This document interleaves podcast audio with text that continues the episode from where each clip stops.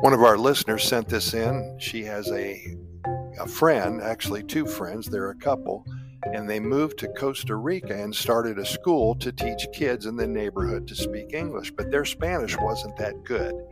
So she wrote a poem about them. Here's the poem. In Costa Rica's tropical land so fair, a couple arrived with an English flair. They set up shop, a school unique to teach the kids English they did seek. With textbooks, chalk, and an accent refined, they embarked on a mission oh so kind. The neighborhood kids, curious and bright, gathered round, eager for language's light. But alas, the couple's Spanish was bleak, their words got twisted, so to speak. Hola, they'd shout with great intent, and the kids would giggle, slightly bent. The couple persevered, determined and strong to communicate right. They couldn't go wrong. They mimed and gestured, oh, what a sight, like wacky actors on a Spanish stage, right? The children, puzzled, tried their best to learn new words like a language quest. Their tongues got tangled, words askew, but laughter filled the classroom through and through. Hello, they'd say, sounding quite off, but their enthusiasm couldn't be scoffed. The couple smiled, their hearts alight with joy and patience, they'd get it right.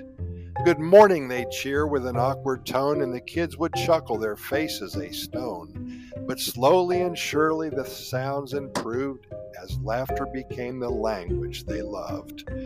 One sunny day, the couple did proclaim an English competition, a language game. The kids took turns speaking their best, their confidence grew, they passed the test. As the months went by, the school thrived in Costa Rica, a language hub arrived. The couple's accents faded away as their students mastered English each day. Now, with their tongues untwisted and free, the children ventured far across the sea. Thanks to the couple's funny teaching plight, they conquered English with all their might. So let us toast this couple so fine who turned language lessons into a grand design. In Costa Rica, they created a sensation and brought laughter to their language education. Thank you so much for sending that in. That is a true story. Perhaps he's, she's uh, got a little poetic license there on a couple of those verses, but it's so great to hear from people who have an interest in Costa Rica and spreading the good news to all of our 450,000 readers and listeners. And if you have a story, a poem, or adventure that you'd like to share with our readers and listeners, send them to Costa Rica Good News at gmail.com. That's Costa Rica Good News at gmail.com. We'd love to hear from you. Also, we would like to invite you real quick to our website at Costa Rica Good News Report.com. There we have links to our YouTube video series. We have over 700 videos now that we've recorded. Uh, all good news about Costa Rica. We have links to our over 3,800 podcast episodes at the Costa Rica Pura Vida Lifestyle podcast series. Links to our short stories, dozens and dozens, perhaps hundreds of short stories, love stories. All good news, all positive stories about Costa Rica. And then we have links to our residency website. If you're thinking about moving to Costa Rica, we can help you. We've been doing this for over 20 years now. It's our main business.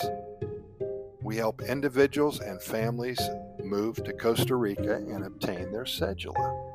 Take a look at that.